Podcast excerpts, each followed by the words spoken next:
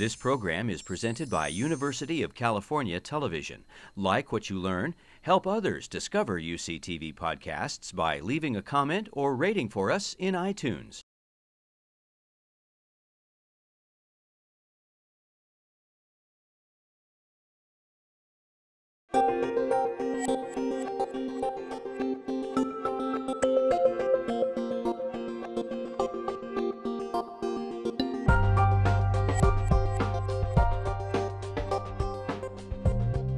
H I V, the virus that causes AIDS, continues to spread. And with no cure or vaccine in sight, campaigns to stop the epidemic link H I V-positive people to care and treatment and try to keep others negative. There's always going to be a role and a need for protection of people who are H I V uninfected. And despite these really Herculean efforts with condoms and condom education and education of communities about H I V risk, we're still having a stable number of new H I V infections in the United States every year. Our fastest growing group are adolescents. Uh, half of them get infected after they're kicked out of their homes because their mothers can't deal with their sexuality. Uh, again, most of them are men having sex with men. The C D C estimates that there's fifty thousand new infections a year in the United States, and we probably account for at least ten percent of that, maybe we're a little bit more. And we estimate that about a quarter of people don't even know they're H I V infected. And uh, they're the people that probably are transmitting H I V to others unknowingly. Clearly we need something more, and it was really out of that observation that PrEP was born. PrEP stands for pre-exposure prophylaxis. People take a medication before they are at risk for being exposed to H I V, in case they're exposed to H I V, to prevent them from getting H I V. For people to understand PrEP, if I am going to Africa or South America, I'm going to take medicine to keep from getting malaria. That's PrEP. If my goddaughter, who's my heart, came and tell me I'm going to be sexually active, I'm going to give her a birth control pill. That's a PrEP. So PrEP is nothing unique to H I V. It's just that now with the advances in medicine, we're not able to use PrEP in H I V. Most people have a, a window of, of high risk for becoming infected with H I V, and generally it starts in the late teens through the early, mid-twenties.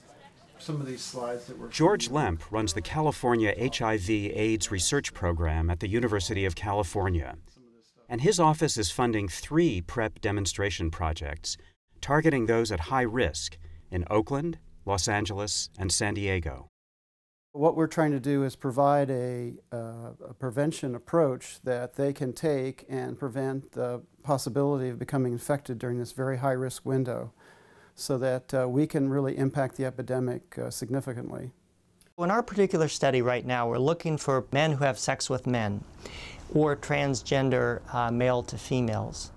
We know men who have sex with men are the biggest proportion of people that are getting infected in California. So we started with this very high-risk group.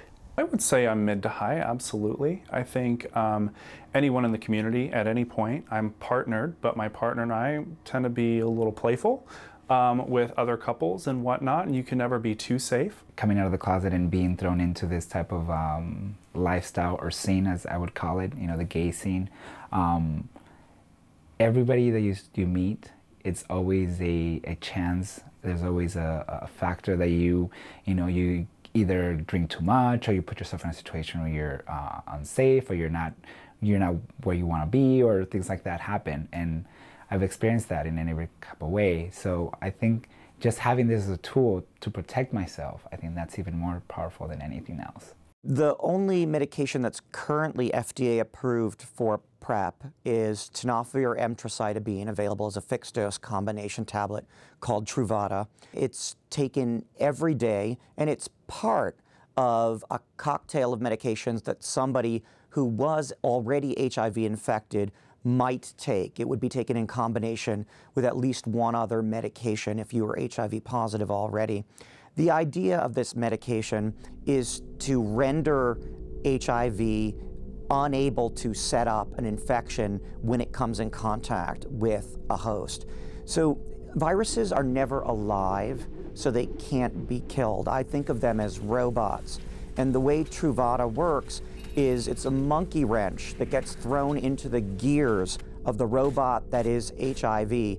And if there are small amounts of H I V that have gotten into a body, it prevents it from reproducing itself and setting up a durable infection in the person who is exposed to H I V. Folks that enroll in our study is a commitment on their part. Of course, the most important thing for them to protect themselves from H I V is to take the PrEP medicine. We're going to go in here. In addition, we give them counseling about safe sex practices besides taking PrEP, and they have to have routine safety labs to make sure there are no side effects from the medicine. One of the things I think that's unique about this study is that typically all my sixteen years, well, actually, within H I V, it's been over almost thirty years now. I've been doing this since eighty-six. Um, has always been people who are positive, and so most of that energy has been around, you're not going to die, this is how your meds are going to be. Now this is before the fork in the road, and this is where people actually cannot get H I V if they actually, you know, play an active role in their own health. Very good, yay. Normal? Normal. Bonus. The good thing about the fact that it's a study is that it doesn't cost the participant anything to be involved. The medication is free, the laboratory testing is free, all of the clinical visits they see with our uh, nurse and physicians are all free. And they get a small amount of money to help them travel here to get here for all these uh, visits. But, as these H I V AIDS researchers will tell you, PrEP works only if you consistently take the medicine.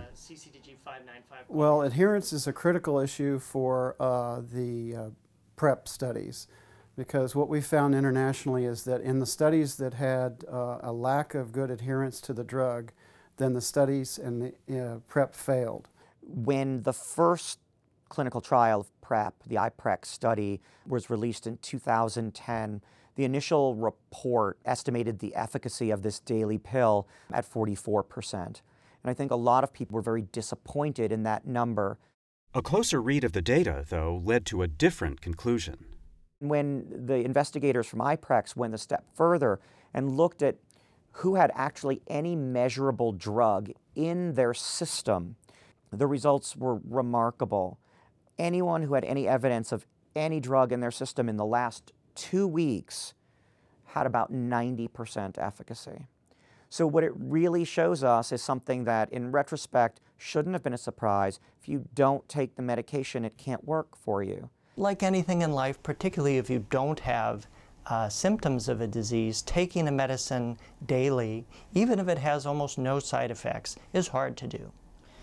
And so our study is looking at a novel intervention to help people be more adherent to their therapy. That novel intervention is about influencing behavior by communicating through texts.